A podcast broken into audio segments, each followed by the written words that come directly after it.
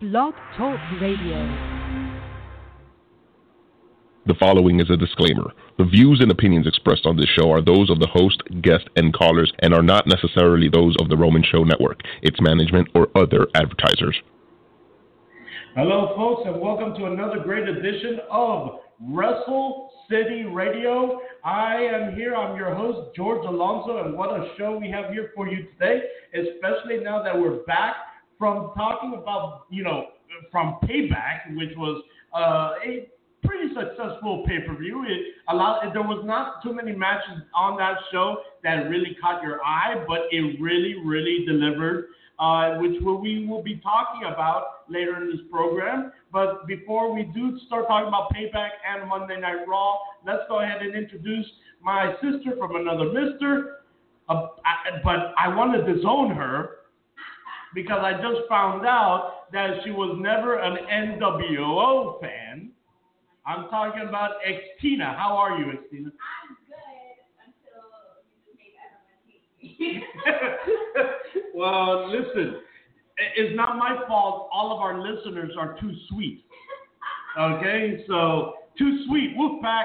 Anyway, but and also speaking of fans and all that stuff. Yes, we're professional. We're journalists here on this show, but we're also fans because this is, again, wrestling radio for the fans, by the fans.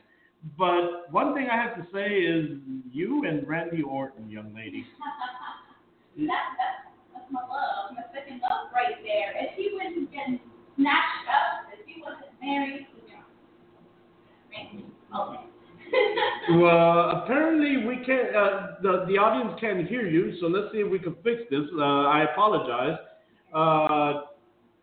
Let me know when you hear her. Apparently, it's picking up the audio. Sorry, folks, we're having small technical difficulties. Maybe it's an issue here, but try this again, Christina. All right. So yeah, I love Randy Orton. I'm going to keep saying that so everyone hears me. It seems to be working on my end over here. Like, as far as apparently it's a little better. Let's go ahead and pick up this here a little bit, again. And let's pick that up a little bit. Guys, again, I apologize. Technical difficulties. It happens whenever we're going live. So please, let's try this one more time. Audio check. Christina? Check. All right. It seems to me like I'm still living in the gimmick of reality check because this is some real radio here, folks. But anyway, you with Randy Orton, what were you saying? Okay, I don't get it. I really don't understand it at this point. Right. I'm really, really close. So hopefully everyone hears me. But yes, Randy Orton. Been my favorite since he debuted. So, don't hate on me and my support for him last night. Listen, as far as Randy Orton is concerned, let me just say for the record, okay? When it comes to Randy Orton, he lost. That's fine. He lost last night because of things out of his control, okay? Stop making up excuses for the man. The fact is that he lost last night at WWE Payback. And on top of that, he lost in the House of Horrors. And also we saw the return, the outside interference of Jinder Mahal and the Singh brothers, which actually was pretty interesting, to say the least, to see Jinder Mahal and the Singh brothers interfere in another, brands pay-per-view, which I found very cool. Like, I haven't seen a interference like that since the whole, Brock Lesnar fiasco and so on and so forth when they were having the Raw versus SmackDown. So I'm glad that something like that took part just to build the story up a little bit more. So I really feel like they're doing good with Jinder Mahal. I think so, too. The fact that they had him on SmackDown take the title, and honestly, it was unexpected to me when he came out and interfered in the match. I totally forgot he still had the title in his hand. So when he came back, he kind of threw it literally in Reigns' face. I thought that was honestly the best part of the whole match. Well, here's the thing as far as that's concerned. I feel like Jinder Mahal is being built to be like that ultimate good heel on the SmackDown brand, which right now SmackDown needs because they're low on heels. But the thing is that I feel like Jinder Mahal has always been a main event player. Just because the guy knows how to talk, he knows how to work, he's an excellent wrestler.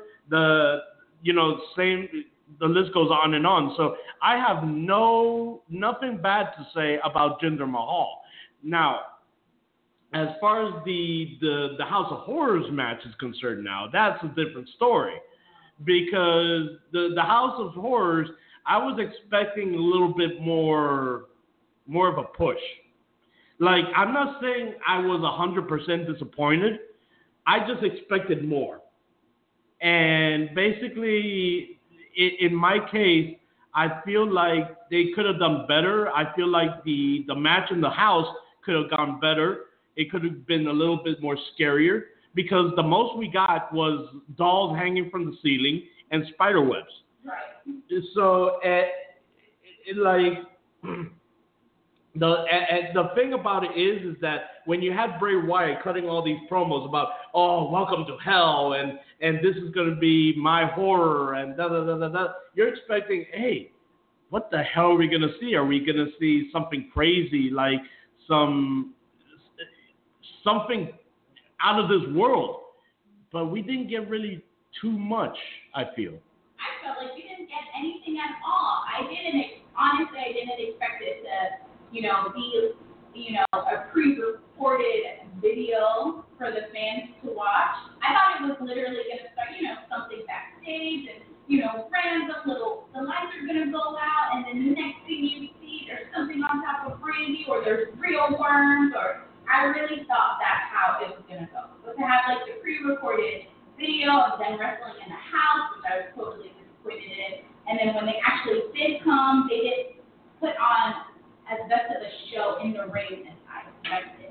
So I was very, very disappointed with that match. And talking about disappointment, let's turn it around with something like positive.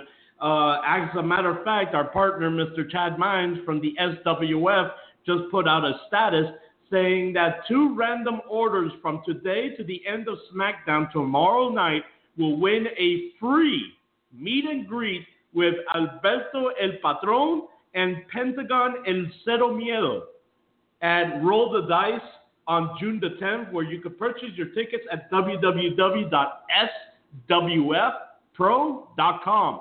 Now, that is one amazing little package. Oh, yes, that is. Everybody should be going for that right now.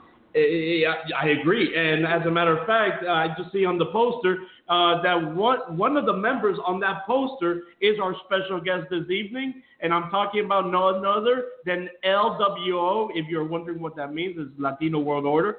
And also the evil mass luchador, John Cruz, otherwise known as Serpentico.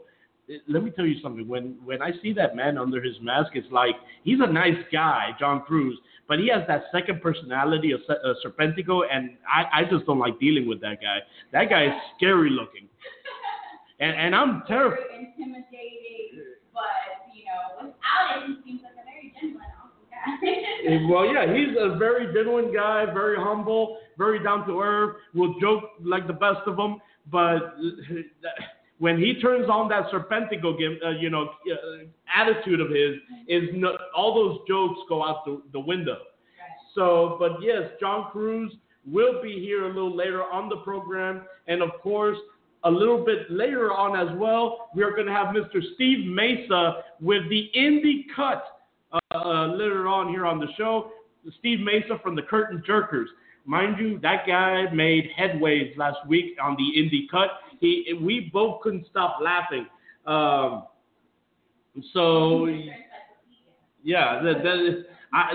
some things that he was saying, it even took me for a surprise. I was like, wait, what? When? Who? But yes, Steve Mesa will be here a little later on Russell City Radio with the IndyCut, where he'll be talking about Ronin. And, of course, apparently he'll be talking about Michael Kingston's fundraiser coming up for the Headlocks comic books. So, guys, stay tuned for that. But going back to Payback. Now, one thing I did was extremely surprised with Xtina, and this still is a surprise to me to this moment, is that Alexa Bliss is our new Raw Women's Champion. And on top of that, it happened in Bayley's hometown. I'm still surprised about it. Now, mind you, it was a fantastic match, you know, and credit goes to those awesome, awesome women. But it's something you did not expect, and I love it because it gives the fans, it gives that fans to say, hey, fans, yes, you're smart, but guess what? You can't predict winners anymore. No, you can't. So it's like it came off really, really, you know, I don't know what to tell you, but basically, yeah, I feel like it was great. Great match watching it, and you know, having the kick out happen often when Bayley hit a, you know, the elbow. I was like, all right, Bayley won. No, Alexa Bliss kicked out of that. And the way it finished, you know, it was a surprise, but I think it was a good way for them to go, to have the heel win. You know, Alexa Bliss has this push going on right now because she honestly deserved it. I think she proved herself to be a top heel. And since Charlotte is gone, someone has to take that spot. And I think Alexa Bliss is doing a great job. And to be the first to hold the SmackDown and the Raw Women's Championship, that's surprising. I really thought it would be Charlotte, but it's good. Keep us on our toes. Everybody's keeping us on our toes.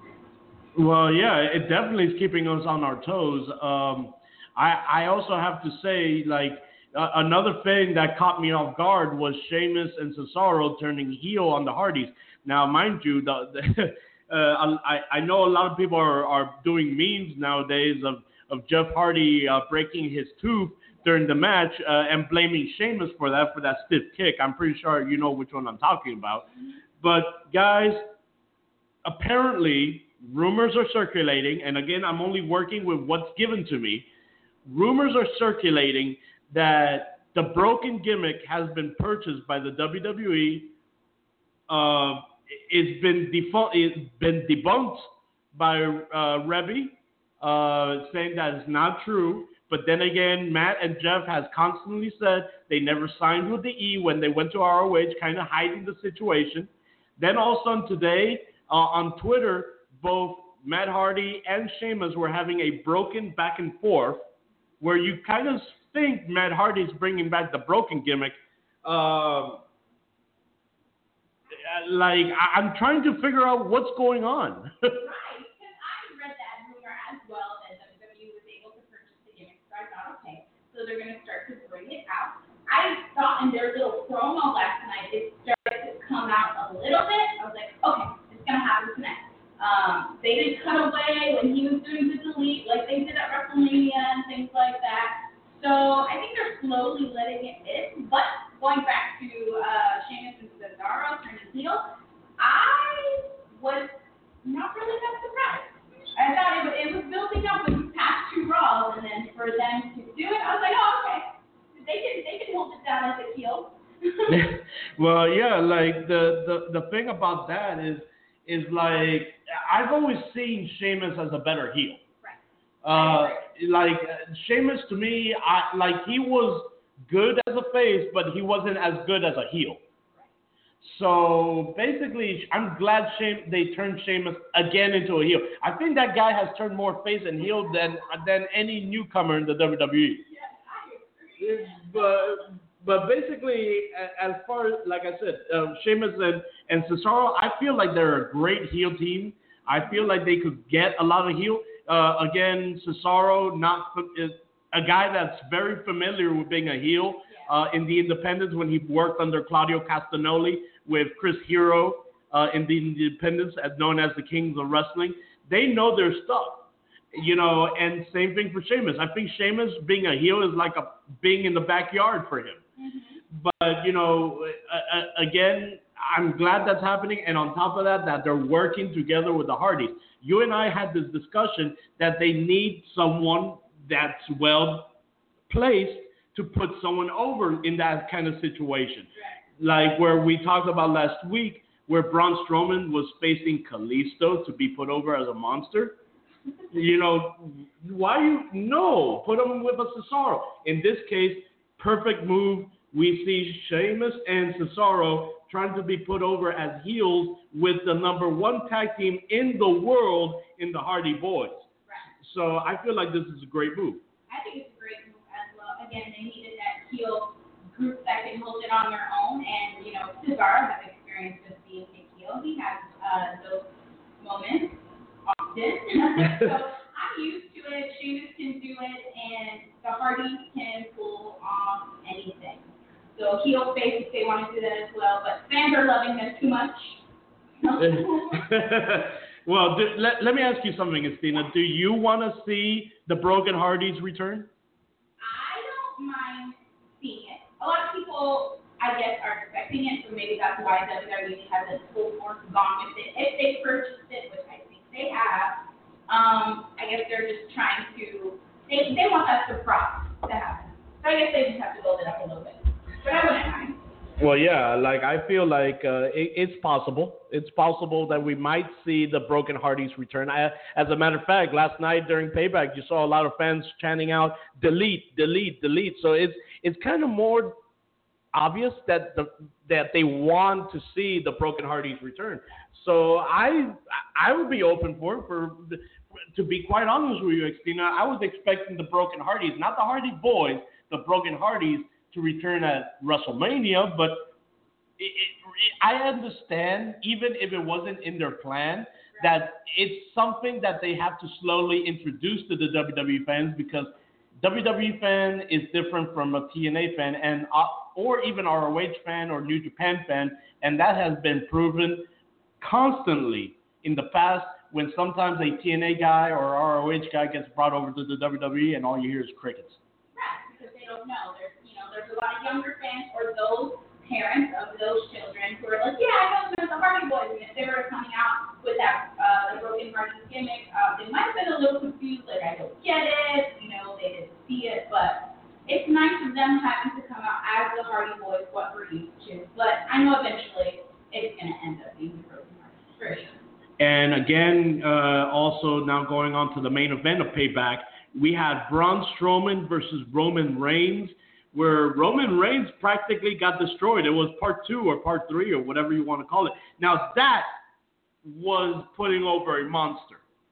Yeah. That was putting over a monster with Roman Reigns bleeding out of the mouth and seemingly being injured and all that stuff. Like, that is a way to put over a monster. Now with a Kalisto, no offense. Again, this is no offense to smaller wrestlers in the business.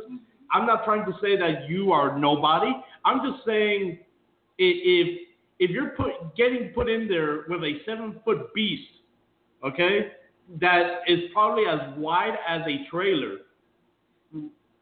to put him over as this monster. Listen, the guy's already 7 feet tall and wide as a trailer. He's already a monster to you. I already believe it. Put him in there with a bigger guy, and then that makes me say, oh shoot, this guy is a beast. And he proved it last night in that match with Roman Reigns. A lot of kids are probably crying again. Yeah, I remember. I remember the petition of fire Braun Strowman because of what he did to Roman Reigns with the ambulance. Yeah. Again, enjoy the ride, folks. But you know, it was a fantastic. I feel like it was an entertaining pay-per-view. It was not the best, like a WrestleMania or whatever, but it was entertaining. It had your attention. Like, one thing that caught me off guard was Chris Jericho winning the United States Championship. Me too. I was totally surprised. I thought, you know, they were going to give it to Kevin Owens because, you know, Bobby has a new song out, so I thought he was going to be more promoting Bobby, but for him to win the United States Championship and now going to SmackDown, I was surprised. Yeah, like well, now Chris Jericho is an active member of SmackDown, And off the top of your head, Xtina, what do you rather see? Do you rather see Chris Jericho versus AJ, because AJ Styles is currently the number one contender for that title? So do you rather see Jericho and Styles, or do you rather see Jericho, Styles, and Owens? I think I'm more interested in the triple threat aspect of it, because we've seen the Jericho and AJ already. But if you want to throw Kevin Owens in there, I think that'd be a more entertaining match if it was all three of them. Because we know Kevin Owens does the rematch clause. Well, talking about that rematch clause, it could happen as early as tomorrow on Tuesday night SmackDown. Nah, just post Mona and maybe they're just that's coming from you. Like, personally, me, I wouldn't mind seeing Jericho and AJ 3. Right. They had an amazing match 2 years ago at WrestleMania, and on top of that, they had great chemistry. Both two great superstars that wrestled in Japan, so they know what they're doing in that ring, obviously, or else they wouldn't be where they are. But honest to God, I would love to see Jericho and Styles battle it out.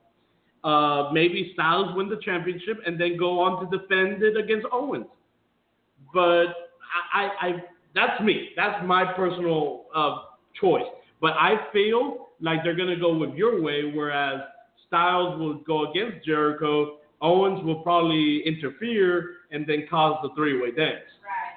Eventually, it's going to come to that because, people they aren't really expecting it, but it will be a very entertaining match because we've seen the Jericho and AJ Styles move, we've seen the Kevin Owens and Jericho, so putting them all three together, I think, would be a little more entertaining. Yeah, time will tell, I guess. Mm-hmm. But, like I said earlier, it was a great, entertaining pay-per-view. It had my attention. I have nothing bad to say besides the House of Horrors that kind of disappointed, but I'm not the only one. According to an earlier clip that I was watching earlier, there was a boring thing going on. Listen, I really don't think that anyone should be chanting boring, because remember one thing, guys, when you're in that audience, yes, you have the right to chant whatever the hell you want. I'm not going to take that away from you. But don't be disrespecting these guys who bust their asses to be there to entertain you. So, like, you could chant, you suck, Roman sucks, I don't know, cut your hair for all I care. I don't know. But once you're chanting boring and these guys sacrifice day in and day out to entertain you, that's a slap in the face by saying, hey, who cares about your sacrifice, man? We're not being entertained. Listen, don't you understand what they've gone through just to make sure that you're entertained? So don't be chanting boring. That is one of those most insulting things that you could do. So I understand that no one was impressed by the House of Horrors, but that's taking it a little too far. Again, the fans are going to chant whatever they want. As we saw, they were thinking Strowman after Roman Reigns got beat down. So for them to chant boring, I understand. So when the video clip was going on, they could have chanted something else. I would have chanted something related to that. I want to see it. I'm like, I want to see this video. I want to see you guys in the ring right now. Well, if you didn't want to see the video, then by all means, get up and go to the bathroom. Right. But don't be chanting boring, right? Because they're like, okay, hypothetically, you and I could be sitting here and you could be really enjoying the video. Okay, you could be like, oh my God, this is so awesome. And then all of a sudden I start chanting boring. How respectful am I being to your entertainment? Right, to my enjoyment. You're kind of hurting my feelings. And come to think of it, the little kids were probably scared. And then for the parents to start being boring, they're not into it anymore. I can understand. Yeah, so if you're not being entertained by a certain situation, Get up and go to the concession stand. Get up and go to the bathroom. Get up and go smoke a cigarette. I don't care what you do, but don't disrespect the workers that are sacrificing themselves to entertain you, number one, and don't sacrifice the don't disrespect the person that's sitting next to you that might be enjoying the segment while you're chanting boring. That's just plain selfish. So that's just on me. That's my opinion. Now, we should in a few minutes be receiving the call from Mr. John Cruz, a.k.a. Serpentico. But before we get to that call, there's another thing that I want to come across. And apparently, Finn Balor has issued a challenge to the Beast Incarnate, Brock Lesnar, for the Universal Championship. Mm-hmm. On this TV, on the kickoff show last night, Payback, Finn Balor mentioned he wants to go for that title. Because honestly, he did lose it. He had to give it up. So I think he respectfully deserves that match. But it is against Brock Lesnar, someone who's way bigger than little Finn Balor. But I think that he can hold it. Well, I don't know. Because let me just say this. If Finn Balor does go against Brock Lesnar, Finn Balor might be one of the best attendees of Suplex City we've ever seen. I'm just saying because Finn Balor, again, comparing size to size, Brock Lesnar doesn't tower over him, but he does overpower him. Yes. So this might be one of Brock Lesnar's favorite person to suplex. Throw around, which... But I would watch the match because I want to see what Finn Balor can do. Of course, he'll most likely come out, hopefully, with his demon gimmick, so the fans can totally be on his side whenever this match does happen. But again, it's going to be a lot of him getting tossed around a lot of times. It'll probably be the top number of suplexes in this one match. That would be cool. That I have to admit, that would be cool if the Demon King fought Brock Lesnar. Yes. That would be cool. I have to admit that. Well, it's kind of obvious we might see the Demon King anyway, yes, because he has done it for all the pay-per-views. But what side of the Demon King will we get? Because every time he uses the demon, we always see a new side of him.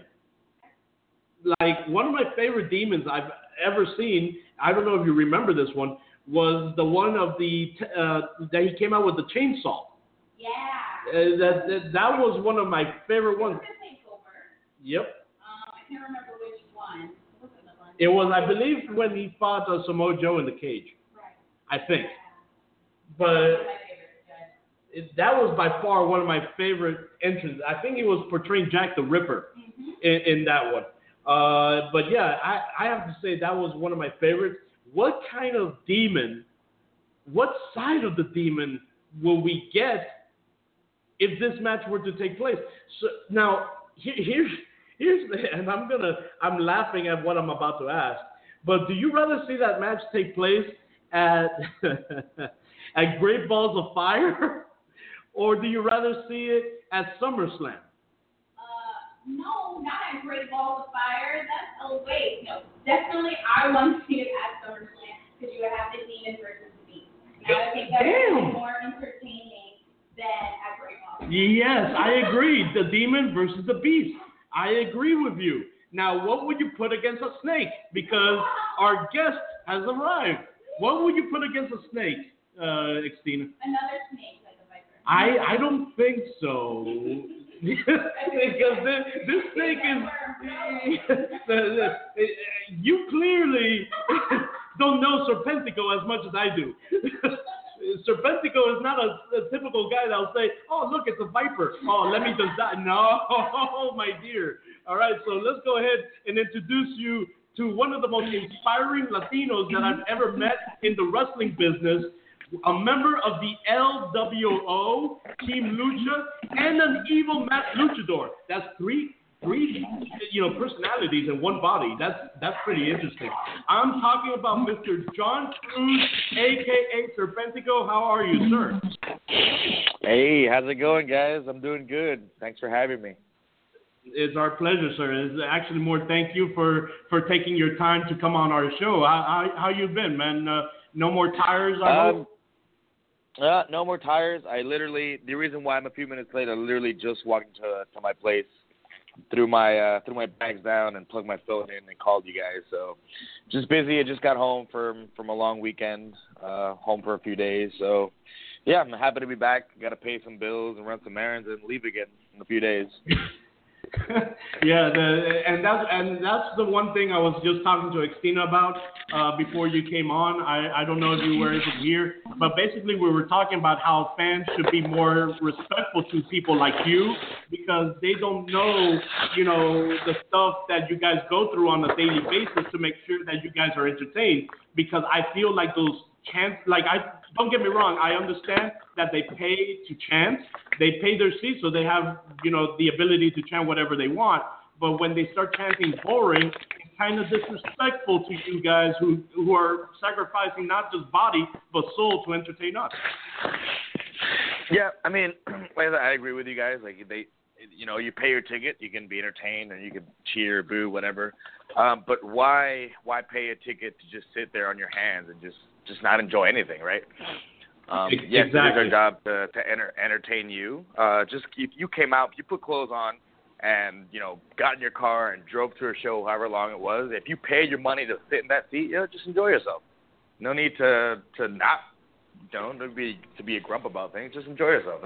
We're here to entertain you, and it just makes for an overall better atmosphere if you just come in with an open mind and to want to be entertained, as opposed to looking at us and going, all right, make me happy. No, it's not our job. Our job is to entertain you, but not to change your mood. If you're having a bad day, that's not really our problem. We can help you get over it, but that's all we can do. Completely agreed with you there, Mr. Cruz. So, and here's, and this is the American crowd. You started, you and your family, because your entire family has a background in professional wrestling, basically based in Puerto Rico, and the Hispanic crowds tend to be a lot more rowdy than the American crowd. And you worked very, very ruthless. Yeah, you worked both Puerto Rican, and you've also worked, let's just put it, Latino, and you've worked American crowds. Can you tell us about, the experience of working both types of crowds? Yeah, like I said before, Hispanic crowds, Latino crowds, they're just ruthless. They're there to see a fight. They're not there to, they're there to speak their mind, see a fight, and cheer boo accordingly. They will throw batteries at you. They will throw, Coke at you, beer bottles, beer cans. If they don't like you, they'll let you know. But there's one thing I can say about Hispanic crowds is they're never quiet. They will always tell you how it is, and they always, act accordingly. And it's honestly one of my favorite crowds to work in front of, lucha crowds, just because the atmosphere is completely different. Well, in that case, Mr. Cruz, if you don't mind me asking, have you had a situation? Because I've spoken to Almighty Sheik on this show before, and he's even told me, there's been times when I believe he was telling me that there was a cage match that he had with Savio Vega, basically that after the match he was nearly stabbed. That sounds about right. Has there ever been a close situation for you when you work your Latin crowds? Absolutely. This happened a few months ago. Me, Mr. 450, and Taya from AAA and Lucha Underground, we all helped set Pentagon Jr. on fire. And the crowd did not like that whatsoever, because it's all Hispanic crowd over at Mucha Lucha in Georgia, in Norcross. So after he was set on fire, we had to get escorted out of the, out of the ringside area back to our locker room by, the security guards. And I'm used to getting pelted with batteries and objects and getting beer thrown on me, but I heard bottles crack. And as soon as I heard bottles crack, I'm like, all right, we're probably going to get stabbed. So we just ran to the locker room and we stayed there to the entire building, like, cleared out, and then we had to, like, go around the building just to get in our cars and leave. Jesus. Yeah, oh, and this is 2017, by the way. This is not like the 80s, the 90s. This is like recent. This is a few months ago. They still believe it's 100%. Yeah. Holy, well, mind you, if I could date back even a little further back, you know, you were trained by one of the great Puerto Rican wrestlers of all time, now known as Mil Muertes. I don't want to throw his shoot name out there, but you could catch him on Lucha Underground, Mil Muertes. And you also were trained and helped by the Dudleys. Again, all these guys, they know how to play the crowd. They know how to work a good heel, per se. You know, and especially controversial when it comes to the Dudleys. Yeah, absolutely. They're the ones that molded me and showed me different. You know, because I learned one way back home, and then when I moved to the United States, you know, I had to relearn psychology because it's not the same. Psychology back home in Puerto Rico and psychology in the States is completely different. They're trying to merge the two, and because the crowds, you know, now that matches can get out there as soon as you're done, and people can see your match worldwide. You know, by the time you get back to the locker room, you know, it's becoming a little bit more common for psychology to bleed between different territories and stuff like that. But they're instrumental in helping my psychology to work American crowds and my promos. They're the ones instrumental in helping form my babyface and heel promos to better suit whatever crowd I'm wrestling for. So, you know, with the Latino background, you know, a lot of American fans, when they think Latino wrestler, the first thing that pops into their head is the masked luchadors. You know, and yep. You started the Serpentico gimmick, which I love, by the way. I'm terrified every time I see a picture of you. So, like, has it always been a goal for you to become a masked luchador yourself and kind of, like, do that outreach to your Latino background in that way? Not saying that you don't before because of LWO, but... like, enhance your Latino? No, actually, I was always against it because, in my opinion, if I was going to wrestle, I want everyone to know who I am, not under a mask. I want everyone to see my face and remember, okay, he's the guy that made me feel this way. He looks like this. Okay. Obviously, after years and years of wrestling, your opinions change and grow as a person and you mature, and then you start thinking, you look at the same situations you did when you were younger and go, well, let's go ahead and rethink this. And once this Serpentico, like, character fell into my lap, I'm like, okay, this is a chance of something new. I'm not going to throw away what I've done in the last, you know, 12 years. I've been doing Serpentico for almost 3 now. I'm not going to throw away what I've done the last 12 years, but I'm going to give this a go and see what comes of it. And it's grown exponentially way more than I thought it ever would, and the time span I've done it. So I can't complain. Like, right now, like, Serpentico takes up most of my work. He's the one making me travel pretty much across the planet, especially, you know, starting this weekend. So I'm not against it. I've learned to adapt, and I'm still learning as a masked luchador because it's not the same. Also, when you wrestle without a mask, people can see your face, they see your anguish, see your anger, see how happy you are, see you're sad. Mm-hmm. You're under a mask, all they see is your eyes. And sometimes they don't even see that. So with that, it just, you have to, like, learn how to emit those emotions through body language and how you move and how they perceive you. And, it's a learning experience, and I love every minute of it because every crowd is different. Every crowd reacts differently to Serpentico. That's what's cool about it. They're seeing it for the first time, and I'm experiencing it for the first time, so we both learn together. And one last thing before I turn it over to Xtina, because I feel like I'm stealing half of hers. But I always do this. She's the one that booked me for this, by the way. Oh, no. That's another one. That's another young lady. I know who you're talking. Yeah, but this is a different young lady, Xtina. But... No, by all means, she's a great, phenomenal person. You're talking about the Lollipop Queen, yes. But basically, and mind you, I have to talk to you about that story about the Lollipop Queen, man. You could tease her every time that you see her now. But no problem. But my last question here, basically for you, Mr. Cruz, is like, you know, now that you talk about the mask gimmick, you know, there's a lot of great Latinos that even that a lot of people don't know started under mask gimmicks, like the Love Machine, Art Barr, Eddie Guerrero, Juventud Guerrera. Yep. You know, the list goes on and on and on. But one name really, and I had this conversation with you actually when we first started talking about booking. Like one name that really brought up was how much Eddie Guerrero like inspired the entire Latino wrestling crowd. How did he affect you? Thankfully, because wrestling's been in my family for so long, I was fortunate enough to watch wrestling when I was, you know, ever since I can remember. So back then, my dad we used to have on the weekends like AAA, CMLL, and then WCW at night. So I would just be surrounded by Lucha Libre, and one guy that always stuck out, no matter what promotion like I saw him in, you know, was Eddie Guerrero. And I remember going to my dad and looking at him like he's you know, he's like us. He's like, what do you mean? Like, he speaks Spanish. He has an accent, you know. He's like us. He's like, yeah, exactly.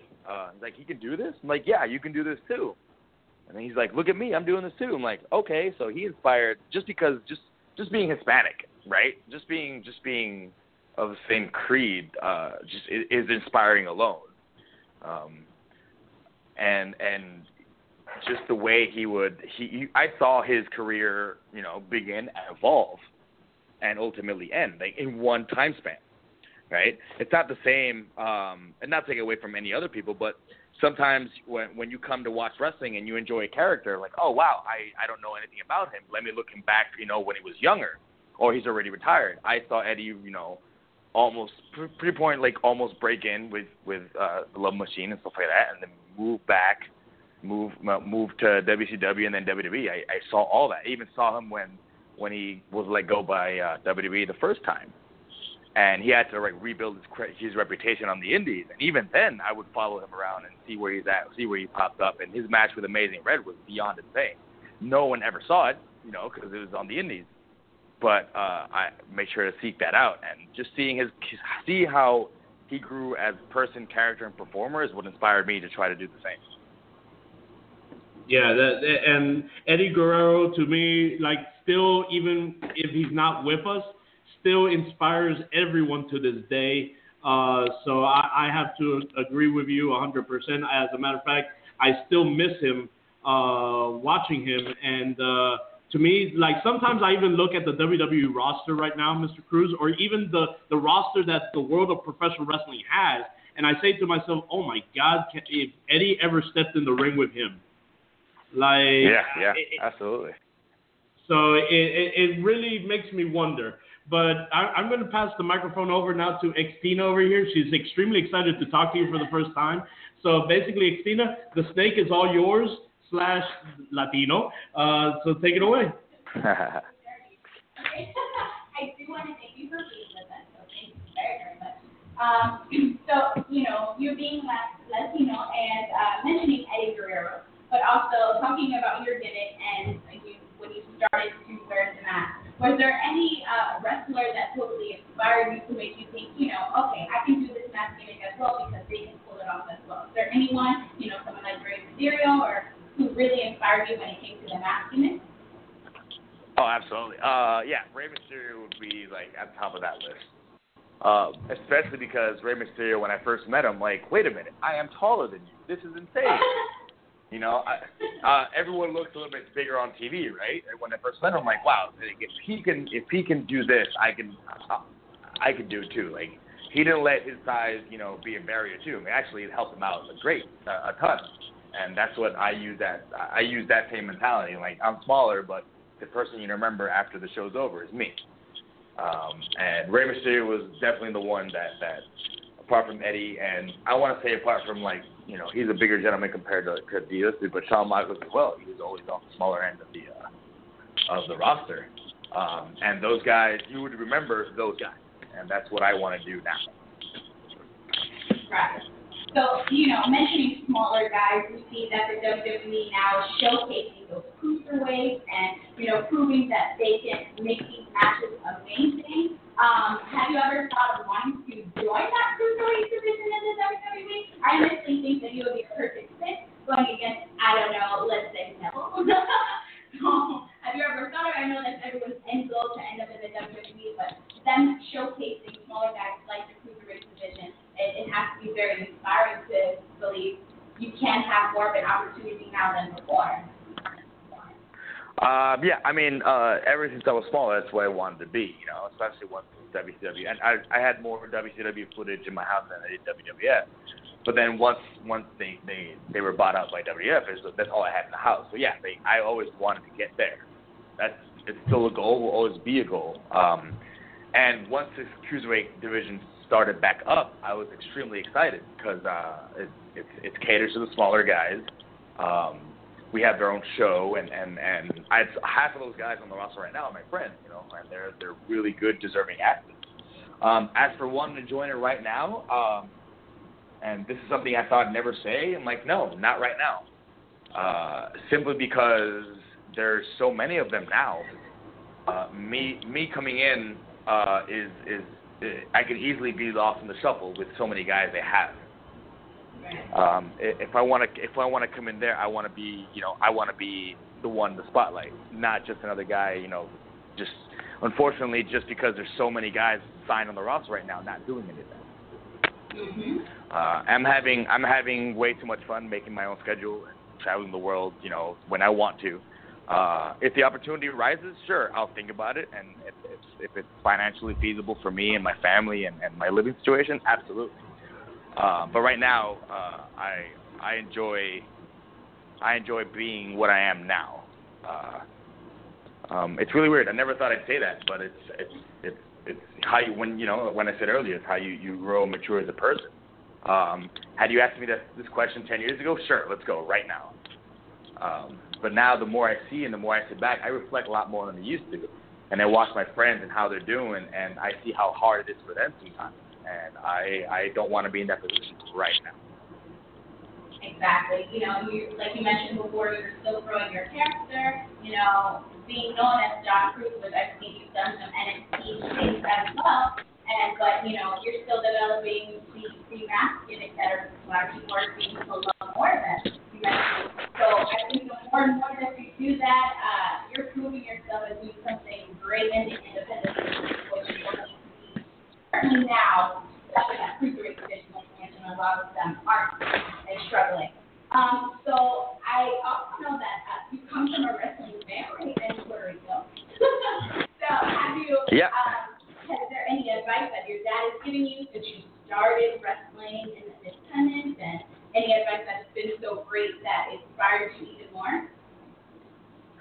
Honestly, the only thing my dad, because he's not really following it right now, but the one advice he did give me, and my mom as well, you know, they were together when my dad wrestled, was do it until you're not happy anymore. Once it makes you unhappy, just get out. Do something else that makes you happy. And that's something that I've always kept with me. Simply because no one likes getting up early for a job they don't like, you know, and driving to a job they hate and being stuck in traffic just so they can make, you know, 40 hours a week at a job they despise. It's miserable. It's just, and wrestling with, you know, wrestling can be miserable as well, depending on how you are and how you treat others, and it can be very bad for you. Or if you have opportunities that are taken away, you know, you're always going to feel slighted. And I've always had that instilled in me, you know, you keep doing it until it's not fun. And it's 15 years and it's never been not fun. I've always had a great time. I've always said if the year before me, if I don't make any more money or any more progress in my career the next year, then that's the year I quit. I never want to go backwards. I always want to go forward. So if I'm happy and I'm paying my rent and my life return, I can travel the world and technically be on vacation 52 weeks a year, then hey, I'm going to keep doing it. Right. I think that's some awesome advice, especially since you love wrestling and that's why you keep going for that 15 years. I'm going to pass it off to Lord over here. And John, now that you talk about family and stuff, now that you bring that up, being a second generation guy, like, or third generation, do you ever feel the pressure of that in your career, being like, oh God, I have to continue on the legacy? Like, do you ever feel that pressure? No, I've actually never felt it. I've never had anyone like push me in that direction. My family just said, if you want to do this, have fun, just don't get hurt. And I'm like, I'll try not to get hurt. We'll see what happens. But as long as I have fun, I've never felt that pressure. Now, I put a lot of pressure on myself, which is different. I don't feel pressure from my family or carrying on, the Cruz name and stuff like that. But I feel my own worst enemy, my worst critic is myself. Everything for me has to be 100% perfect. And I'll do something, and I'll watch the match back. And even if I felt great during the match, I look at it back, and I'm like, oh, that sucked. I didn't like that. Let me change it. Now I'm always trying to progress myself, not so much anybody else. I mean, I do that with the school, but I'm really hard on myself. And I'll have you know, I'm never, I couldn't tell you how many matches I've had over 15 years, but I could probably count on one hand the ones that I think that are great. And that's just me being really hard on myself, I've learned to be less. Let me just. Go ahead. I'm sorry, John. I'm sorry. No. I've learned to be more, should I say, strict with myself the last couple years, because I've had a lot of fun. The last 3 years have been, like, the best of my career. I've been able to do stuff I never thought I'd be able to do, travel and all this stuff. And I've been very, very happy, but I still want it to be as perfect as possible, There's an old saying, which I don't think it's true, but it's just stuck in my head for some reason. You're only good as your last match, right? So I want every match that people look up to be really good. So I'm always thinking of how to get better, and that's the pressure I put on myself. No one else does that for me. It's just that's a personal thing that I've always had, and I always want to do, just because I never want to get complacent or just content with what I'm doing. Once I do that, then I'm going through the motions, and I'm not going to be happy. And then if I'm not happy, I'm just going to not do it anymore. Well, you mentioned 15 years doing this, John. 15 years is not easy either, because that's a lot of strain on your body, because it's not like, hey, I only go out there and work out and do this or whatever once a weekend. You guys have to do this on a 7-day base. It's a 7-day job just to make sure that, hey, I'm okay for the next match. With the 15 years already on your resume, John, have you felt it already? Like, have you felt like, oh my God, like it's starting to take its toll on me, or have you not reached that point yet? Yeah, at different points in my career, I've had problems in different parts of my body. Like a couple of years ago, I had really bad knees, and then after that, I had really bad elbows and really bad backs. But what I've noticed is, as soon as I feel something, what I've noticed and learned, and not from just myself, just watching my peers and people who've done this for longer, and people who've done it shorter, I adapt. If I feel like my knees are giving out, I'm just going to change my moveset. I'm not going to keep with the same one, because I know what's messing up my knees. So I'm not going to land on my knees anymore. So I started doing that, and my knees got better. Once my elbow started messing up, both of them at the same time. I had a year stretch where everything I did just messed up both my elbows. I just changed my moves again, and I kept the same character, and I kept the same high-flying maneuvers and stuff like that. But I was very, very conscious about how I landed and what I did, so I wouldn't keep having those problems. Same thing with my back. Right now, I do feel it. I do feel it, especially when you're on a 6-hour plane ride, and it's a very uncomfortable seat. You got to get up, and just your body's completely cold and everything hurts, but. I want to say for 15 years, I feel relatively great. I do have aches and pains. Sometimes I wake up with, more pain than other days, but I feel like I can do this for way longer than I'm physically able to, just because I've learned to adapt, because I've seen other people go through it, and I've seen other people not adapt. And I've seen people hurt themselves on moves and certain scenarios, and they keep doing it because that's what they think people expect from them. And they have to. I wish those people would understand that it's not what they expect from you. You're the author of your own story. You can change the script whenever you want. You don't always have to give them the same thing you've gained for 10 years and it's killing your body. Just modify it, give it to them when it means something, and then you'll your body will thank you later. And that's what I've learned, and that's what I try to instill to the younger guys. Which I used to be the guy that the bell rung and I would go a million miles an hour, And back when you're starting 18, 19, nothing hurts, and if you do get hurt, you'll bounce back in a week. And now I'm noticing, when I get hurt, I'm like, wow, I'm sitting a little bit longer and longer. So something has to give, and my body's always going to give first. So if I give my body give first, there goes my income.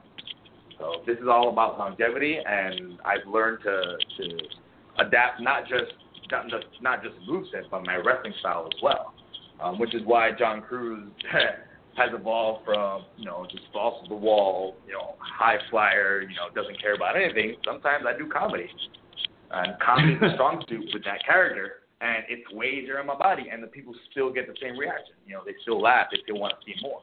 And it's way during my body. So I've been able to, to extend my career that way. Well, yeah, I was going to ask, because I noticed in a good amount of your matches, which, by the way, to kind of combat what you were saying earlier, I'm a huge fan of all your matches. You're extremely entertaining, man. But thank you. No, my pleasure. Your matches with Lacey Lane are amazing. Even your tag matches down here when you do Ronin, it's by far amazing. But my next question, I got two last questions here. With you loving comedy, John, and that's you. That's who you are. That you like making people laugh. Does it ever kind of say oh God, now I have to turn that off? I have to turn on this evil, demented guy that people are going to now hate in Serpentico. Is it hard for you to transition from that fun-loving guy to the evil, I hate you, Serpentico? Personally, no. Just because, it's really hard to explain, but putting on that mask changes my mood, my demeanor. Just because this is the way he looks, right? You put the contacts in and you put the mask on. You can't see my face. You can't see my mouth. So you can't see me smile, laugh, jeer, stick my tongue at you. He just looks very mean. And all you have to do is I have to look in the mirror. I'm like, okay, now I know what to do today. It's not really hard to switch gears because I've been doing it for so long. I've been wrestling for so long. I understand what it means to switch gears. And I'm a huge fan of method actors as well. Studying method actors, you kind of realize what they go through just to get in the mindset of a role. And not that I walk around in my cape and mask, when I'm home, because that'd be weird. My girlfriend does that, but not me. But it's, she there's pictures of her just wearing my stuff. I'm like, all right, well, I guess I won't leave it out next time. But no. I've seen the pictures you shared where you're just standing there next to her and you're like, hey, wait a minute. Yep, there's two of us. Yeah, we're not the same person. I've been able having that mask actually helps me get into that persona even quicker, right? And everything I do for my character is very theatrical. The music, the entrance, the gear, the way I take off I disrobe and take everything off, and how I treat my opponent. Everything is over the top and completely different from what I would do as John Cruz, which makes it easier. All I have to do is John Cruz and go, don't do anything he does. I'm like, perfect, all right. Everything completely different, and it works out that way. Well, because I know you're trying to avoid tires. Apparently, Alex Cruz now is attacking you with trash cans. But what he did not post was me beating his butt for 20 minutes. But it's okay, We'll pick and choose our battles, right? No. Well, let me ask you a little fun question just to make it a laugh. Yeah. And we all know sometimes you wrestlers have that one fan on your Facebook that just says, "Oh, I'm gonna follow him. I'm such a huge fan," like a super fan is what I'm trying to say. Yeah. With you posting the pictures of you with your girlfriend and your girlfriend wearing the Serpentico gear. Have you ever had a situation where a super fan says, "Oh, that's Serpentico"? Like, have you ever had a situation like that yet? I've had people message me, and I don't know if they're completely serious. I have people message me saying, "Hey, can you give this message to Serpentico? I'm a big fan of his work." I'm like, "Okay, sure, I'll do that for you, buddy. Great, awesome." I'm like, I will talk. I'll see him this weekend. So I'll let him know, okay? And you know, I'm not gonna. And hey, if they believe it's two different characters, hey, then I'm not gonna burst that bubble, right? It's obviously I don't hide that I'm both characters, but I like to play it off as a split personality. You know, I'm very happy, fun-loving, you know, John Cruz, and then I'm just a royal asshole as Serpentico, and that's how I treat it. I don't treat it as two different characters. I don't want to play, you know, pull the wool over people's eyes. You know, it's 2017. You can just do a quick Google search, and there's the answer's right there. But if someone wants to believe that it's two different people, hey, more power to them. I'm not going to take that away from them. Well, hopefully this helps those people that are reading, checking up on your Facebook with the link that's up on the top there. But my last question for you, John. Before you go, John, my last question is just your final opinion on the growth of Latino wrestling now, with it now being such a huge thing. Like, now we see in the WWE, I know you grew in the business with people like Samurai del Sol, now known as Kalisto, yes. and even you grew in this business with a brother in Lince Dorado in the LWO, yes. Now part of the cruiserweight, you know, division in the WWE. With this ever so growing Latino culture in professional wrestling, where do you see the Latino culture going into the future for professional wrestling? The good thing about like technology in 2017 is that you can pretty much watch any match that's ever recorded and put online in an instant, right? So all these guys that, let's say, for example, all these guys in Mexico that no one's ever heard of in the States, now all they have to do is upload a fan has to upload a video on Facebook, and it's shared a billion times, and it has, 6 million views, and he's automatically a household name to other Latinos who didn't know he existed. That's something that I'm very happy about. That's how, Grand Metalik and Mascarada, these guys, they're the same guy but different names. But that's how he got noticed by WWE. He's amazing. He's beyond insane, and he will have weekly show stealing matches in CMLL.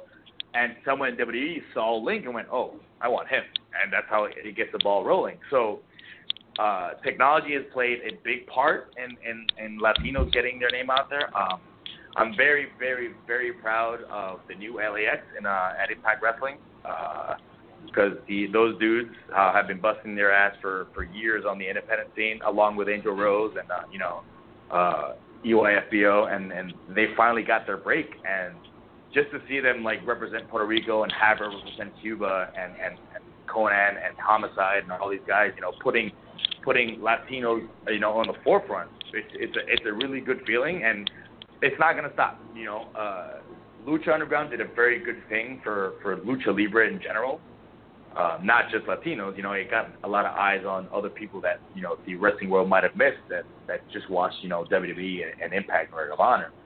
But I think it's just scratching the surface. There's so much untapped talent that people don't know about yet. And it's going to keep growing. It's obviously Lucha Libre is pretty much the oldest sport in the world, but not everyone to this day knows anything about it. They don't know the culture behind the mask and the pageantry and how they treat, wrestling down there, which I'm very excited about because I'm going there in a few days. But now that technology is what it is in 2017, it's going to keep growing exponentially, and I'm very happy to have a small role in it. I'm very happy to be part of something like a movement, perhaps that can just get bigger and bigger the more we do this and the more we represent our country. And that's awesome, man. And yeah, even the LWO is a very, very respectful organization in the independents. Like you guys, even if I brought it up in a different state, they would say, "Oh, the LWO, you mean John Cruz and all of them?" And I'll be like, "Yeah, that's them." And I'll be like, "It's amazing how you guys have grown. Like you, Angel Rose, Jay Rios, Lindsay Dorado, Mr. 450. The list goes on, and it's amazing that you guys are representing the Latino culture. And I bet my bottom dollar, not to speak for him, but I'm pretty sure that if Eddie Guerrero was here still right now, he will give you guys a big round of applause and a big handshake for representing the Latino culture like you guys are." Oh, I mean, that would be the greatest honor of all, right? Yeah. Yeah. So, and me being a Latino, John, I want to say thank you very much for also representing us Latinos in the wrestling business. I'm a huge passionate guy for the wrestling business. I'm a big fan. I've been watching it since 4 years old.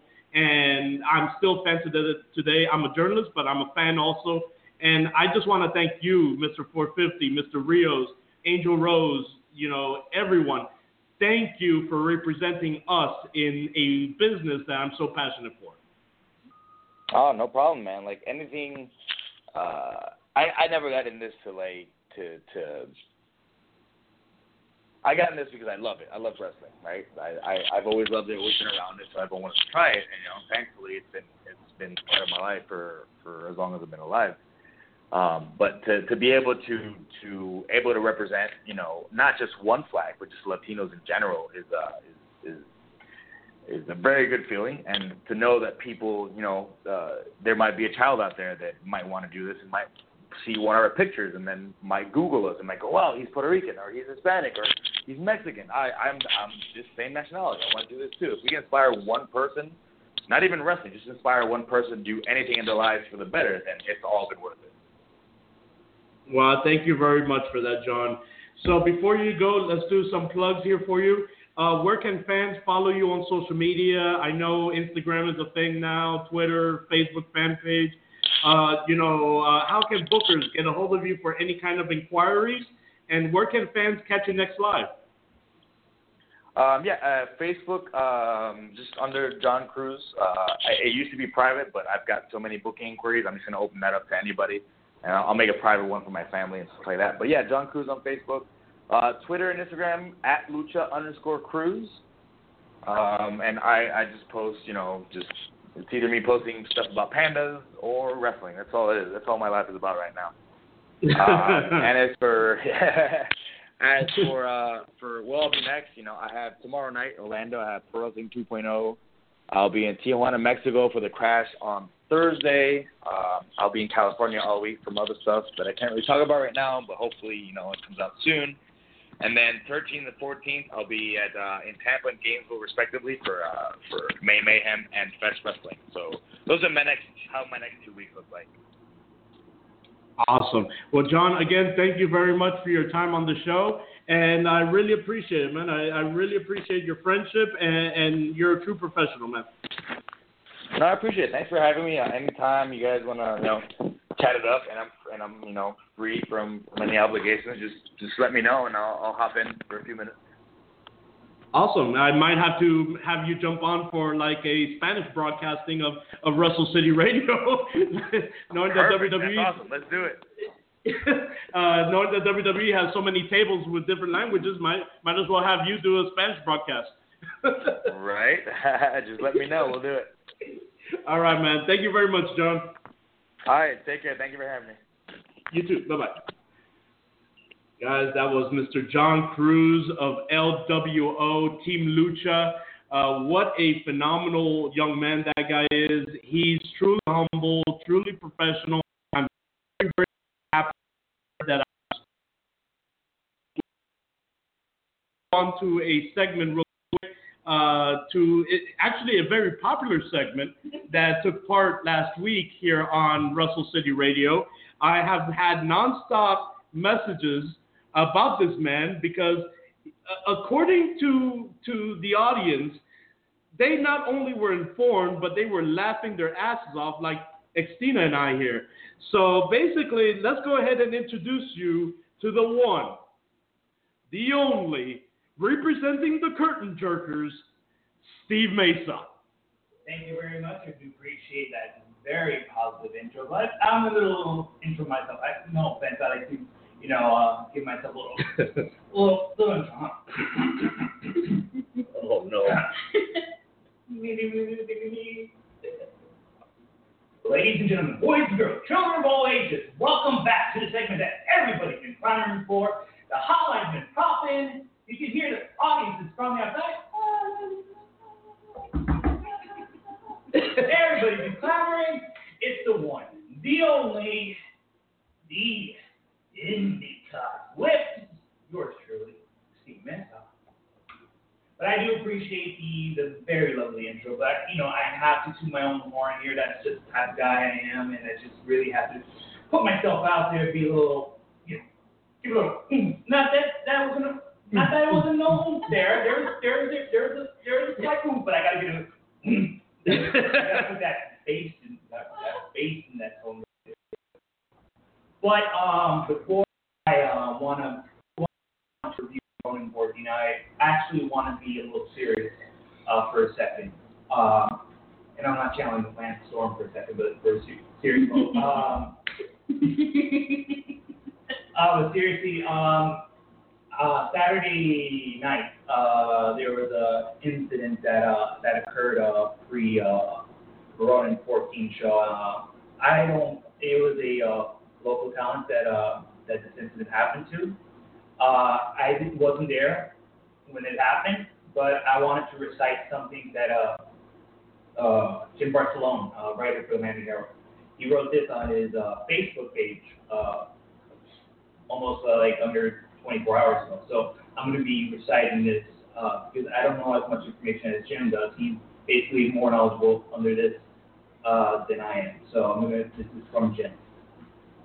Showing the good of today's social media, thanks to all the help on Big Sunday of Florida indie wrestler Richard Delicious, a.k.a. Wayne Van Dyke.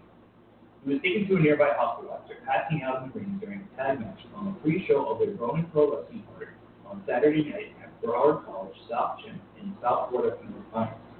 He looked okay entering the ring and did not appear to take any serious bumps or be involved in any mishaps in the ring. Many people, even those who do not know him, sent him good words via social media and are praying for the best for him as he remains in the hospital. A flamboyant character, the 5'7", 165-pounder, has also wrestled for WCW, Dragon Gate USA, Evolve, FIP, IW Wrestling, NWA Florida Underground, and more. From New Britain, Connecticut, he trained at the Team Vision Dojo in Orlando and debuted in 2010. At Ronin, he sported his goofy headwear and glasses and taunted fans as a good heel should. I've been to my fair share of wrestling shows through the years and have seen some injury, but nothing like this that I recall. It was scary. I just hope everyone who steps in that ring is safe and sound. It's something they love to do, generate excitement for the fans, but it's a risk each time too. You just have to take all the precautions as best you can and do the best you can. You can't worry about everything, but you have to be smart. I don't know why this happened, but it did. I just want everyone to be okay. Get well, Wayne Van Dyke.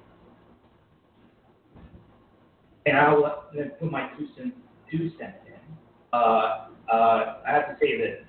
From what I heard when I was coming into the building, especially with what happened, I have to say the community down here, both fans and workers alike, are truly like a family. I had, I believe it was Darby, one of the staff at Ronin Pro Wrestling actually helped try to bring Wayne back without trying to do CPR. And from what I've heard, and God knows what would have happened if he didn't. But I want to say prayers go out to Wayne. I'm sending all positive vibes to him. I'm wishing the best for him. I'm wishing he has a quick recovery. You know, God bless him and God bless to the community of workers that we have down here in South Florida. And I also wanted to give some good vibes and positive healing vibes to Angel Rose and Aharia Blake. I don't know if you guys heard, Angel Rose had a little bit of an injury last night during PWX Into the Dragon during their match with John Cruz and against Jason Cade and Beta Scott. And I believe Ari also had a little bit of an injury going after her match at Ronin. So, again, wanted to send good vibes to both, you know, Wayne, Angel, Aria. They wanted to disclose their, you know, Angel's and Aria's, you know, real names, but just to let them know out there that we're all praying for them. You know, hope they feel better and praying more for Wayne to get better for them soon. Sorry, I was a little serious there, you know, guys. I just had to, you know, I just had to get it out there because I know a lot of people out, you know, in here do listen to us for sure. And I had to say that for sure. I had to say it's something that happened locally, and it's big news down here for the local wrestlers and for the community. But let me smoothly transition to Ronin 14. Ronin 14. Now, Ronin 14, listen, each show I can say that it gets better and better, and Ronin 14 was no different. It had a couple ups and downs, but I mean, we can't always. I mean, I don't believe there's such thing as a perfect show. I don't believe so. I mean, New Japan can have really iffy 6-10 man tag matches that kind of result in nothing, except if one person is the champion, then it leads to a possible title contention. But that's different. But I say Ronin 14, top to bottom, had almost a singular memorable event, maybe more than one in each match. Started off with Aaron Epic's Death Proof, #DeathProof, I'm sure it was silly if I don't mention that, #DeathProof, Aaron Epic, taking on the high-flying AR Fox. Now, this was the opening contest to Ronin 14. And, you know, usually when you want to open a show, you want to start out hot. Off the gate, and these guys definitely started off hot and off the gate. It was a great segment. You had Epic's technique of grounding and pounding and using hard-hitting strikes and devastating maneuvers to try to ground the high-flying AR Fox, which AR Fox basically threw almost his entire body. I mean, every arsenal of his body. He threw his arms, his legs, his body, his torso, his head. Everything he used at Aaron Epic, but unfortunately for him, the head was the one weakness that Aaron Epic was able to take care of. He took more than one power driver to put AR Fox. It was a power driver to the hardest part of the ring, that would be the ring apron, and then later on it would be the Gotch style power driver that would put away AR Fox and give Aaron Epic a singular victory, which I believe, if I'm not wrong, I believe he is undefeated at Ronin Pro Wrestling since he made his debut. So I don't know, maybe we'll see possible future title contention if he keeps the momentum up. You never know. Next up, I don't want to go too much on the whole entire card, but I'll tell you what. I'll give you some of the highlights to just break down. We had a triple threat featuring the previously mentioned and previously interviewed John Cruz, who's taking on Eddie Sigma, and I am so sorry if I don't know the third gentleman's name. I apologize. I know you are recognized as King Gate, so I apologize. I did not do my research. That's my fault. Just don't kill me, please. But we know senior referee Bruce Owen, he managed to referee the match, and we right off the spot where John Cruz received a choke slam, followed by another choke slam from Teddy Sigma to King, and then get this, George, Teddy Sigma goes to choke slam Cruz Owens. I mean, did you see the video of this? I mean, it's just. That's just completely disrespectful. That's disrespectful. You don't lay hands on your referee. Last I checked, you lay your hands on a referee and you get disqualified. In this case, you lay your hands on Bruce Owens, you get chokeslammed. Not only chokeslammed, he also grabs King Geek's other neck and he's double chokeslammed him. Yep. Double chokeslammed. I didn't know. so mad at him. The humanity. I know he can back stuff up, but Jesus Christ. I mean, the place popped huge. You saw the video. The place popped huge, man. I mean, we have to say it. Bruce Owens, local legend. Right? Local legend. You hear your name, George? Local legend. Yeah, a huge local legend. Local legend. One of our first guests here on the show, as a matter of fact. That's why he's a local legend. NWA legends. Man, what else can I even say to that kind of compliment? I don't think there's something more that you can say. I think he perfectly summarized everything that has to be said about Bruce Owens.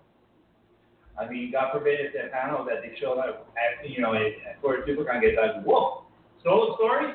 My God. I'll just leave it at that. He's very vague as possible. Those horror stories. Woo! Woo! Sound like a player. Woo! Next up, we have the formerly known as the Hashtag Warrior, now going as Main Man Malkin. No more Edward. Main Man. Last name Malkin. Digging on Eric Cannon. Eric Cannon, who I believe you are a fan of, George. And this was a very good match. Basically, listen, if you thought you knew Edward Malkin, Main Man Malkin, you didn't know jack squat, because he took everything that he usually is known for previously, he just threw it out the window. That textbook is gone. It's nowhere to be seen. He was healing it up. As a new heel, and he had his crowd. He had his crowd eating out of his hands. Mm-hmm. Eric Cannon almost put Edward Malkin away. Excuse me, Main Man Malkin away. But you know, his valet, Amy Rose. You know, she just got on the apron, the Slayer stuff out there. You know, say, hey, look at me, I'm distracting you. Textbook Ballet 101 there. But what she didn't take account is to receive a strike, an unintentional strike from Malkin there. She fell as one would usually do when you move down and get striked upon. But Malkin had enough wherewithal to roll up Eric Cannon with a handful of dice. Get the 1, 2, 3. And there you go. You have to refurnish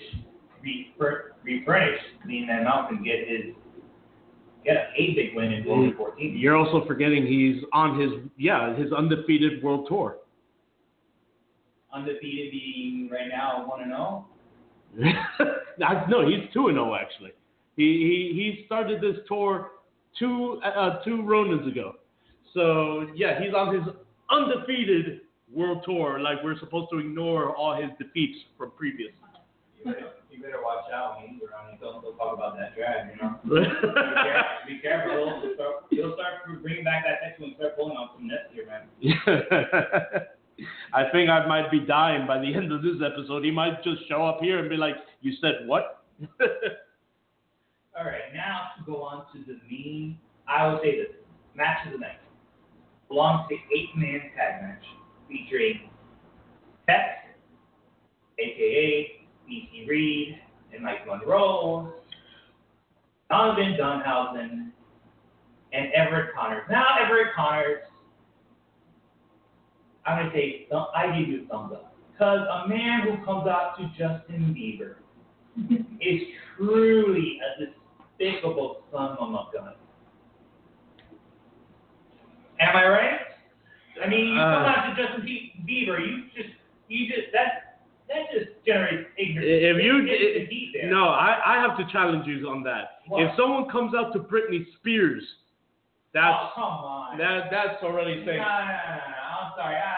Listen, I'm going to favor Britney Spears over Justin Bieber anytime, any day, 24/7, 365.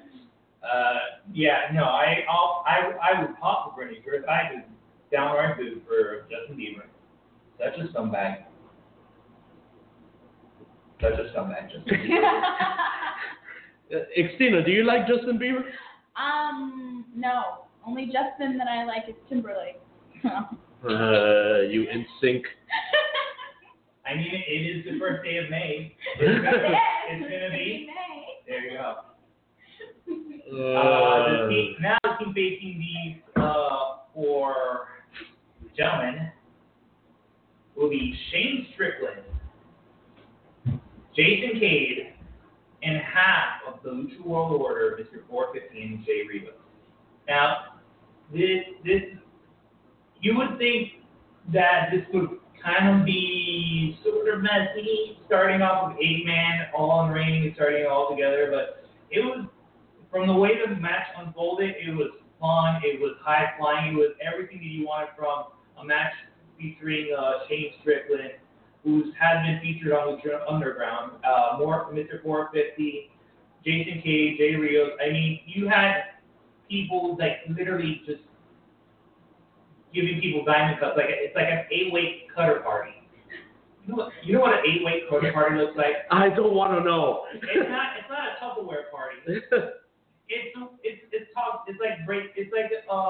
like basically kind of like the baby shower, but instead of getting a baby, you receive a cutter, aka RKO, aka diamond cutter, whatever way you want to see it.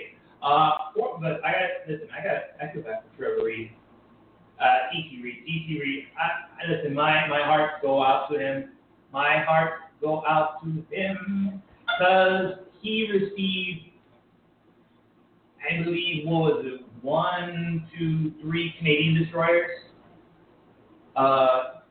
3 Canadian destroyers, and you have Shane Strickland coming from the top of the rope, to crush the poor face of T.C. Reed. I mean, God bless you, T.C. I mean, you know, I just all I can say is just wear a neck brace next time because I think he definitely knew it's gonna hurt for sure. But also, you're gonna have a lot of people talking about this. This match was definitely the match of the night, and I have to say it ended with what I would think is a sort of a half nothing Kenny Omega driver, and it basically killed Donovan Downhausen. At least it killed him for 3 seconds. And the winner of that match would be Shane Strickland, Mr. 450, Jason Cade, and Jay Rios. So you have those gentlemen walking out the win, and you know, grooving the night away to some sweet dulcet tones of now I'm blanking out already. I don't even know the entries for one Shane Strickland. All right, I'm gonna fast forward a little thing that's going on here. We had a good match between Aria Blake, Angel Rose, and Beta Scott, having Beta Scott delivering a leg lock while also handing out a German suplex to Aria Blake. We also had Martin Stone picking up a win over Gary J. I believe Gary J is, if I am not incorrect, I believe Gary J is considered the hobo ginger. The what? Hobo ginger. Or the ginger hobo. I believe that is his Twitter name. Hold on. If Gary wants to call in, what's the number, George? I'll get you that number right now. If Gary wants to... if I'm not mistaken, that is his nickname. I am not making it up. 714-868-0222. I'm sure by the time Gary calls, I'll be out of here, but I'm getting out of here faster than you could say, you know.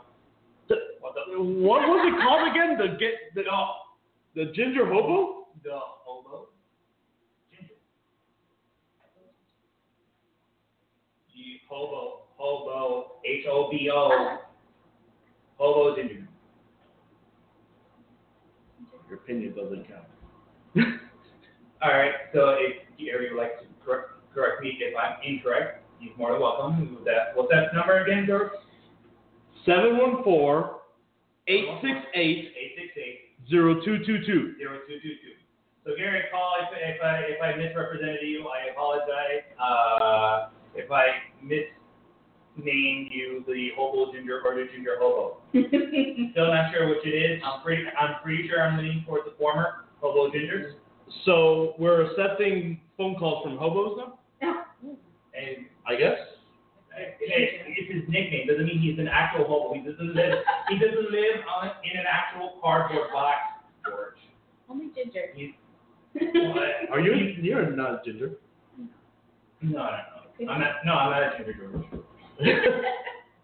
I am just a full-blooded Cuban American. That's what I am. Now the main event capping off the night of fun and great action would be Alex Chamberlain taking on Caleb Conley for the Ronin Heavyweight Championship of the match. Now, if you haven't seen who Caleb Conley is or what he does in the ring, this is a match for you guys to check out. Or if you want, there is this great documentary, 30-minute documentary on YouTube from the High Spot Network called Caleb Conley versus Everybody. And check that video out. It's a very good, in-depth look to Caleb Conley, what he's done on the independents, and especially when he was facing what he considered his dream match against Jeff Hardy, I believe, in Tennessee. But he put on a hell of a match. He's a former FIT heavyweight champion. He's also the first Paragon Pro Wrestling champion. And he was going up against not only the current Ronin heavyweight champion, but also the current Paragon Pro Wrestling champion. So it's like you have the first Paragon Pro Wrestling champion going up against the second Paragon Pro Wrestling champion. So you know there's a lot of history between these two. I mean, it didn't happen to Ronin, but it definitely happened off the map at Paragon. And these two, I mean, say what you will about Alex Chamberlain if there's anything to say about him, but he's a fantastic worker. I mean, he honestly excels best as heel, and he's one of the best heels in Roman Pro Wrestling. And his work, not only with his last match against Sunday Dust, but with this one against Caleb Conley, I think it solidified him as the big baddie in Roman Pro Wrestling. It ended with him getting ready to hit. Now we're going to talk about Bruce Owens again. Bruce Owens, the legend Bruce Owens, refereeing this title match. It started with Bruce Owens almost getting hit in the head. I wasn't sure that was even allowed in Roman Pro Wrestling. And you know, to get ready to hit people in the head. And Alex Chamberlain was like, "Oh wait, I'm sorry, Bruce." Like, okay, I'm gonna just hit the ref. I'm like, "Oh, okay, I'll just hit the ref." But no, and then Caleb Conley pulls the chair from him. Inadvertently pushes Alex into Bruce. Alex grabs Bruce, but to the keen, eagle-eyed viewers who has watched the show, what Bruce did not see was Alex Chamberlain mule kicking Caleb Conley in the no-nos. Right for those nose. Right below the basket. Do we know what I'm talking about? Yeah, in his fishing rod with his two weights. Yeah. I could get the picture on that one. So basically, he just finished it off with the logo, and then, for the love of God, a match ended in a DDT. George, when's the last time a match ended in a DDT? I think the last time I ever seen a finish with a DDT was Jake the Snake Roberts, and kind of like to resemble Payback last night, that the fact that Alexa Bliss ended her match with a DDT, Jake the Snake Roberts must be so happy right about now. I mean, listen, if the DDT becomes a pathway for champions of the future, why the hell not? I mean, Alex Chamberlain retained his title with the DDT. Well, I mean, he got a little blow before he lands the DDT, but hey, you got to do what you got to do to win. And Alexa Bliss landed the DDT after, you know, softening up the cabeza of Bailey. They're softening up. Well, okay, you're gonna take more context into what I just said. I don't know what you're thinking about, man. But overall, Ronin 14 was a great experience. I mean, they put on great shows, and I can't wait for their show. Their 15th show. They've been around since 2014, and they're putting on their 15th show on June 10th. Location has been talked about, as far as I know. I assume it's going to be back at the Broward College South Campus Gymnasium, but you never know. But I'm looking forward to it, and there's really not much more to say. I mean, that's basically been about it. I mean, you got all you wanted. At the beginning we took a little bit of a downturn, got a little bit serious, and then we got a little bit hilarious at the top, talking about Ronin, talking about people getting hit in the low basket, below the basket. I'm not sure how the language flies here, so I'm still roaming on here. Usually I would go off the cuff and encourage her because I'd be like uncensored, but I know better, and I'm trying to restrain myself to be clean, at least clean as possible. But I'm about to sign off. This has been Steve Mesa with the IndyCut, and I'll catch you guys on the flip side. Bye. Okay, and I'm back here. Another great edition of the IndyCut that basically made me laugh so much I had to do a Facebook Live video. So guys, you could catch that every week here on Mondays with Steve Mesa representing the Curtain Jerkers. What did you think of this week's IndyCut? It was great, the same way that last week was great as well. I want to get this, what is it, whole gender thing research. Gender. Listen, if I find out that a hobo ginger is waiting for me in the front door next week, I just know it's because Steve Mesa gave him the address. So, Steve, I'm watching you. But before we cut off our show for today and go enjoy some Monday Night Raw, there's one topic that we have to touch on, Xtina, and that is apparently the rumor of the next pay-per-view, WWE Great Balls of Fire.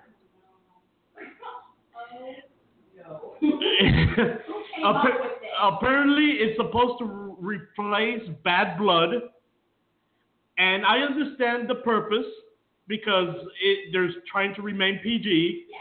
But how is PG Great Balls of Fire? I don't know. I just keep the Bad Blood. He showed me the blood last night. Broken Reigns. That's what it's going. The Great Balls of Fire stuff is not working.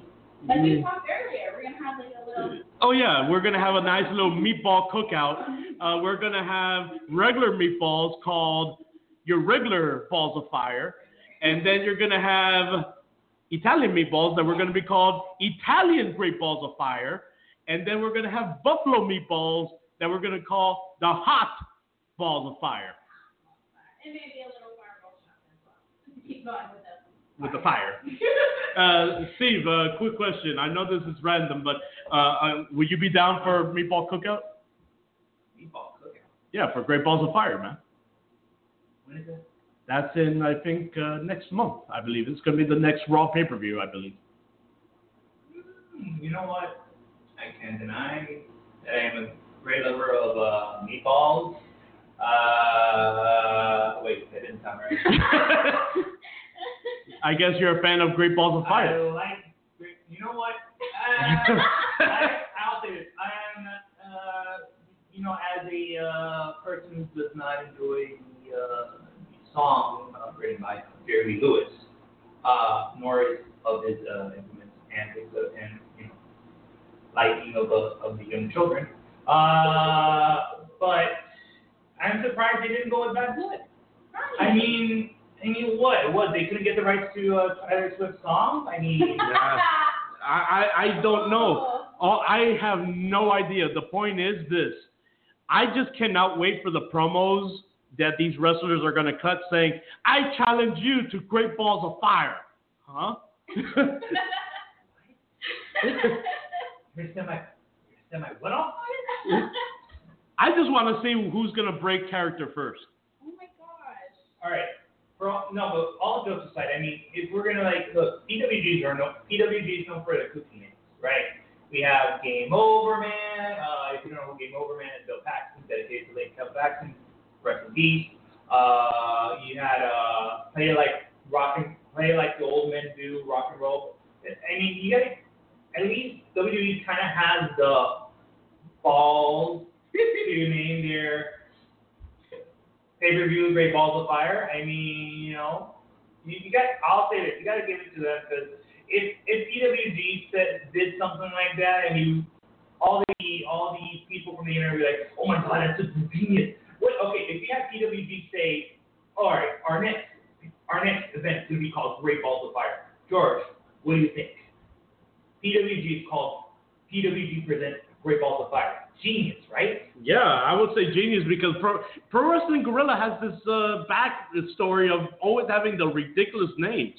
So why can't WWE fall into that category? I see what you're trying to do here. I see where you're going at. But you, like in my case, you cannot compare the PWG to the WWE. That's a mainstream to... Yes, I get it. But here's the thing. Remember, WWE fans are different from PWG fans. So it's like, I'm pretty sure PWG fans will go ecstatic if there was a pay-per-view called Great Balls of Fire. Right. But then you go over to the WWE fan and you tell them, hey, guess what? Our next pay-per-view is going to be called Great Balls of Fire. Guess what you're going to hear? You're going to hear crickets. You're going to be like, what the hell is that? I mean, perfect crossover. Now we get all the PWG fans to WWE. I mean, that could be. We got Kevin Steen. We got Summer El Sol. We got wait. Nah, never mind. I thought there was another person who kind of was like Sami Zayn at PWG, but I must be good. Nah. It's probably not. Wait, is it?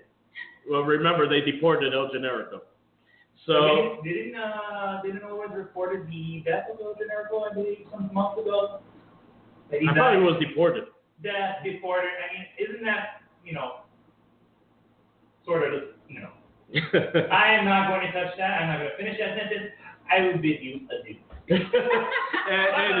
Anywho, guys, as now with that topic being closed, guys, make sure, again, we talked about this a little earlier, make sure you purchase your tickets right now for the big event, SWF Roll the Dice, happening in Atlantic City, New Jersey. Xtina and I will be there interviewing you, the fans, and giving you a live pre-show with even live prizes to win inside the ring. So, guys, make sure you purchase your tickets at www.swfpro.com. Today, they have some great packages to sell. Like I said, Xtina's going to be there, but I'm worth the price of admission. So yeah, I would understand. Don't give me that face. Yeah. Anywho, no, I'm just kidding. I'm not. But I will tell you the entire card is worth the price of admission. Pentagon, Cero Miedo, Alberto El Patron, Meme Montenegro. I can never say his last name. He was a former NXT guy, okay? He, the son of Dos Caras Jr. He's going to be there. Jack Swagger is going to be there. TJ Marconi, Angel Rose, John Cruz. The list goes on and on. You cannot miss an opportunity to purchase your tickets in advance. Again, tickets will be on sale on www.swfpro.com. Next Monday, Steve, do you have something? Sorry, I had to take the mic from it. Here. Just a little update. I have a pal that we sometimes interview. Mike Kingston, you familiar with Mike Kingston? Yes. Yes, he's a kindly gentleman who actually partook in the panel that I had at Super Conventual. But before I go, I wanted to give the old pro wrestling promoter machine going on. It started up a little bit. But he has actually, up until we got 13 minutes until his Kickstarter campaign ends. 13 minutes until his Kickstarter campaign ends. And it's for Headlocks the Hard Way. It's the graphic novel. It's the third, I believe, volume 3 or volume 4 to his Headlocks series.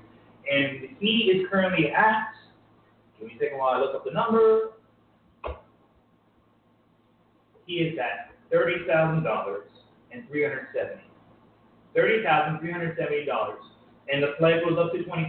So he's getting up there right now. There's already been a couple of goals that have been stretched.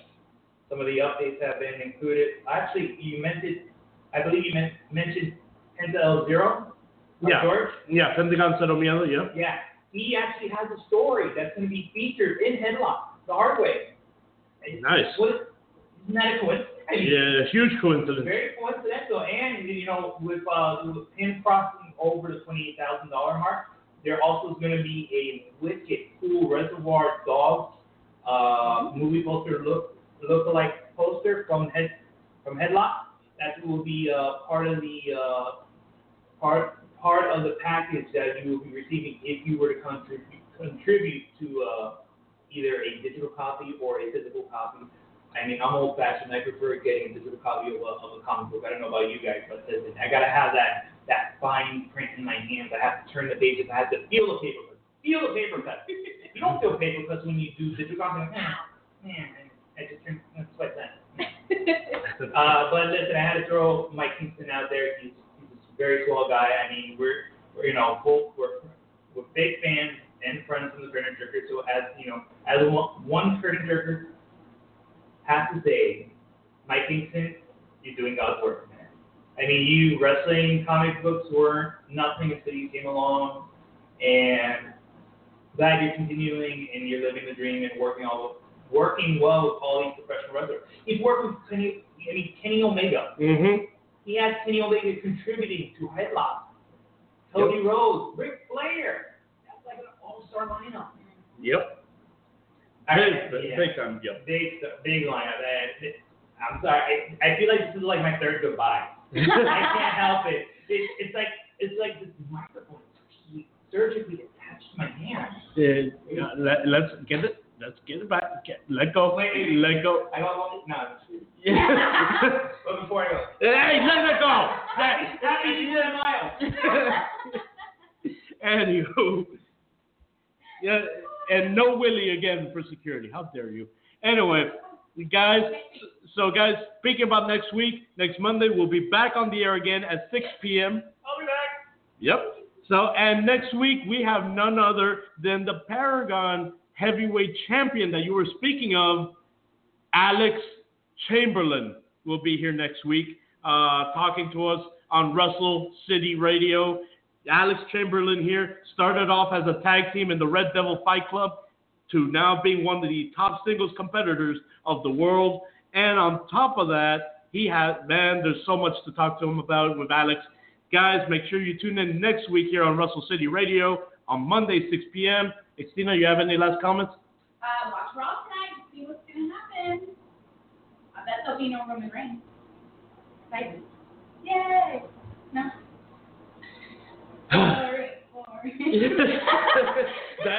Hey. So, guys, and mind you, make sure you also tune in next week for our brand new intro on Wrestle City Radio.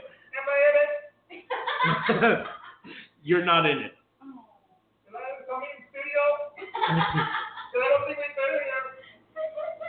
Hey, hobo, get out of here.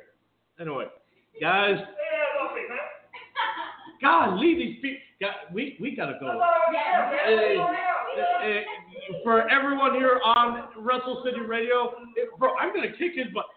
I'll see you later, folks. Good night. Hey, get back over here. Thank you all for joining us.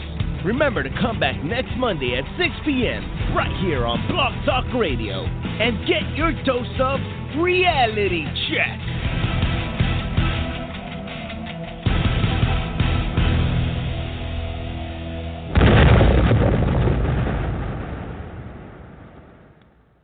Lucky Land Casino asking people, what's the weirdest place you've gotten lucky? Lucky? In line at the deli, I guess? Aha, in my dentist's office. More than once, actually. Do I have to say? Yes, you do. In the car before my kids' PTA meeting. Really? Yes. Excuse me, what's the weirdest place you've gotten lucky? I never win and tell. Well, there you have it. You can get lucky anywhere, playing at LuckyLandSlots.com. Play for free right now. Are you feeling lucky? No purchase necessary. Void where prohibited by law. 18+. Terms and conditions apply. See website for details. Don't you love an extra $100 in your pocket? Have a TurboTax expert file your taxes for you by March 31st to get $100 back instantly. Because no matter what moves you made last year, TurboTax makes them count. That means getting $100 back and 100% accurate taxes Only from Intuit TurboTax. Must file by 3/31. Credit only applicable to federal filing fees with TurboTax Full Service. Offer can be modified or terminated at any time.